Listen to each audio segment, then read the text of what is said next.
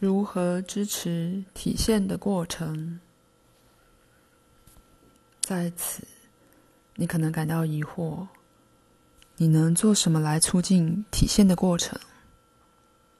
容我先提醒你，相信自己可能做什么，而使体现发生的你，只是经过伪装的自我，再次试图把他的议题强加于人生。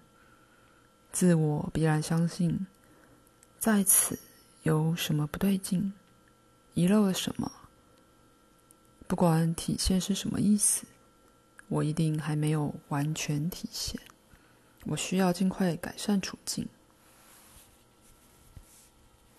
但是，你只要放下，停止抗拒和控制人生，包括所谓的体现过程，并让一切如其所是，那么，全然完整的体现是在此时此地。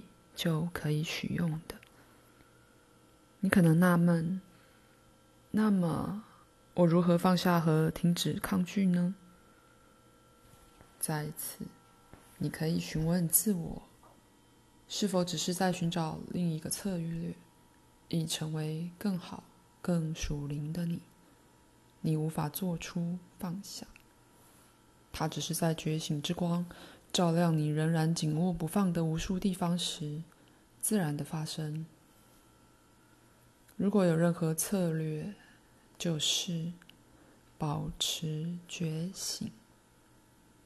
当你再次紧握抗拒原貌时，会感觉到自我在腹部的紧抓、心的紧缩、肩膀的紧绷。这时就停下来询问。此刻是谁在觉察？我到底是谁？你立刻会发现自己跳出刚才的过程，再次扩展、宽广、清醒，而且不做出反射动作。现在心领神会的。住在这个广阔的觉醒之中，不要尝试以任何方式改变外在的处境。一般说来，体现的道路会要求你每一刻都住在你的认识中，就如与我亦师亦友的阿迪亚相提所说的：“为你知道自己所是的真理服务。”不要让自己掉入旧有的模式，而要在每一种处境活出静默的当下。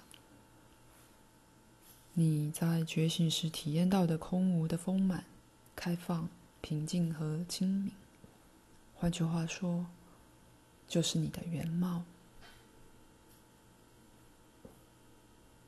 这需要我的老师金恩·克兰所说的真挚。或真心诚意，在所有环境中对真理深刻不变的承诺。觉醒有点燃这种承诺的倾向，但自我作乱时，这个承诺有时会显得无力。如果你看来有所选择，就一次又一次的选择真理，不只是你存有的绝对真理。也包括当下的相对真理。自我努力保持控制时，有捏造、遮掩或逃避真理的形象，想为自身的利益而操纵情境。体现的过程则要求你诚实以对，不要在意结果。这是进入未知的重要一要。例如，你在关系中可能习惯说善意的谎言，以避免冲突，并得到伴侣的赞同。但你在过程中放弃了你对真理的承诺。如果你一直诚实说出你的经验，不是以粗暴或批判的方式，而是温和、诚实的表达，你的关系会变成什么样子呢？如果不尝试以操纵伴侣的方式得到你想要的，而是直接要求，让你的伴侣在不想要时可以自由拒绝，会是什么情形呢？你准备好放下那么多，成为脆弱、欢迎未知的人吗？如果你没有做好准备，最终就会牺牲自己的清醒。哄骗自己，再次回到睡梦之中，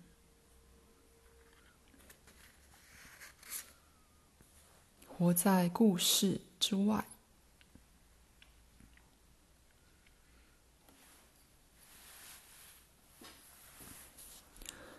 当你全然体现你存有的真理，就不住在自己所以为终生如此的故事当中，而是在你一直以来所示的。纯净、空无光辉的觉醒。不要把自己想成个人的中心，以为四周是你人生故事自行演出的剧码。你现在是浩瀚无碍的空间，人生在其中展现出非关个人的奥秘。你的身心只是整体表现形式的一部分。你现在可以自由的回应，不是出于心理记忆，而是从不知道的心中无限的新鲜、开放和慈悲来回应。许多人在觉醒后有很长一段时间体验到这种存有方式，但在觉醒退入背景，旧有的故事再度浮现时，就似乎失去了这种存有方式。拜伦·凯蒂多年来常常忧郁和暴怒。他住在中途之家时，看着一只蟑螂爬过他的脚板，体悟那只脚不属于某个人。面对自己的根本性质觉醒，独立的自我感完全脱落，他重生为纯真的觉醒。没有个人的经历，甚至连名字也没有。但每当凯蒂发现自己黏上一个想法，黏，这是他的说法，就发现他再次开始痛苦。于是他发展出一套询问法，让他能探索和释放使他痛苦的想法和故事。出于这种亲身体验，产生了拜伦·凯蒂工作法。凯蒂最初称之为“伟大的取消法”，因为它让他松开故事的掌控。这些故事原本一再困扰他，但终于不再影响他。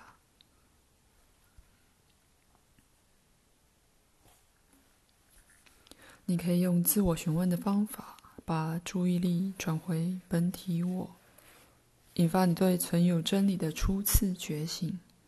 想见第五章。同样的，你也可以用这个工作法或其他形式的探索，对觉醒展现的空间中一再回头涌现，充斥的种种信念与故事提出询问。你可能发现自己再度相信：我不够好。我不安全，人生充满挣扎，没有人爱我，等等。你可以用凯蒂或其他人推荐的询问方式来回应：真的吗？我真的能知道它是真的吗？我相信这种想法时会如何回应呢？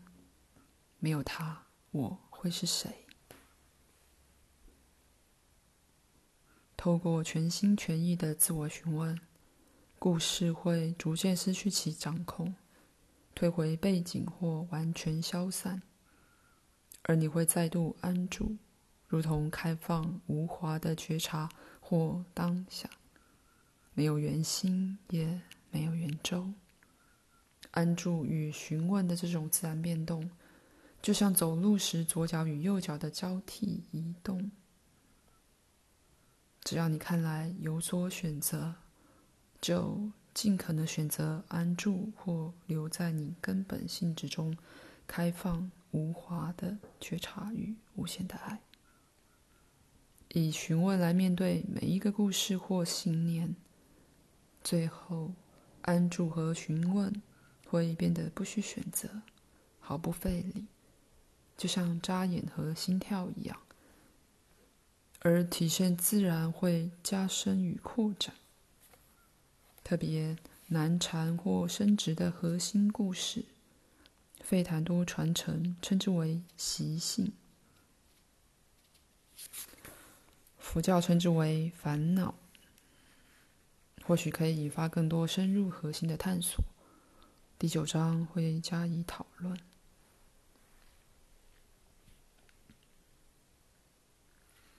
透过脉轮显现，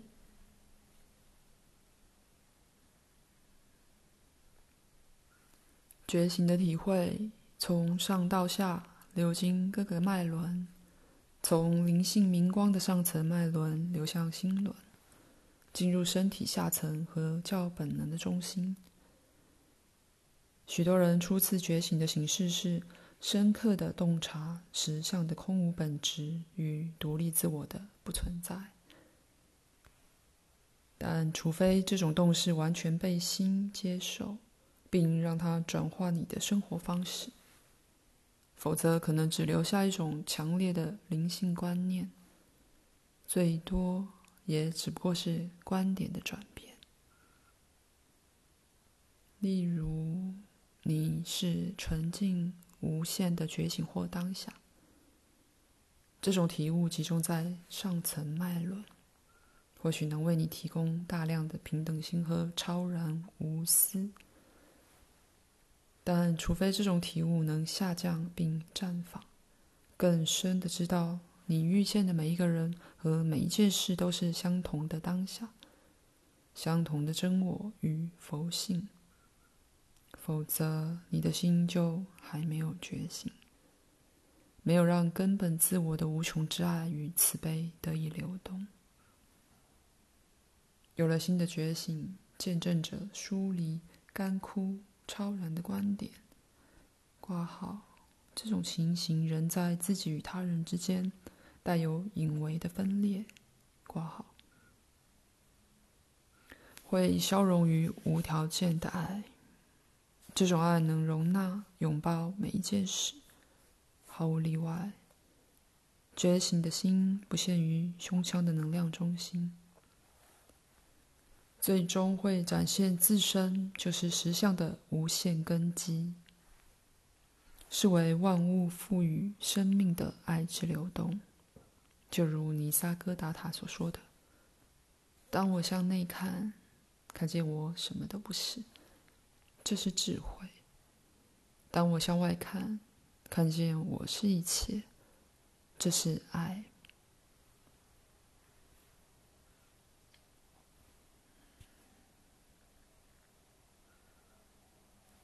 停留在心轮可能是很强烈的经验，但只是更深阶段体现的开始。如果你在下层脉轮有未解决的议题、核心故事或业的难题，当你觉得遇到挑战或威胁时，还是很难以实际体现的方式表现爱与智慧。例如，如果你儿时常觉得羞耻或被压制，你现在觉得被批评或批判时，可能忘记自己是谁而大发脾气，甚至会把你的想法和批判强加于别人身上。如果你过去常被遗弃或受到排斥，当重要的家人或朋友收回对你的赞同或爱时，你可能会有恐惧或暴怒的反应。如果你以前觉得不安全或不被支持，现在可能一直对身体或财务状况的稳定与否感到不安或怀疑。由于这些下层脉轮的担心如此深印内心，很容易遮蔽或妨碍你最近对根本性质刚出现的体悟。不论你的心与头脑多么觉醒，你还是会一再受到强烈情绪反应的伏击。这些反应会紧紧抓住你的身体，使得身体无法回应上层脉轮的灵性认识。丹尼尔·高曼在他的畅销书《EQ》中称之为“情绪勒索”。随着真理的体现持续下去，你本然所示的爱会自然向下移动，进入下层脉轮，以拥抱并修复这些卡住的核心部位。就像光的本质就是会照亮黑暗的每一角落，在过程中，旧有的习性和麻烦的情绪可能会被激发，结果可能使你觉得觉醒好像令你更痛苦，而不是更解脱。这时，你可能需要更密切的处理这些根深蒂固的反射模式。下一章将深入讨论。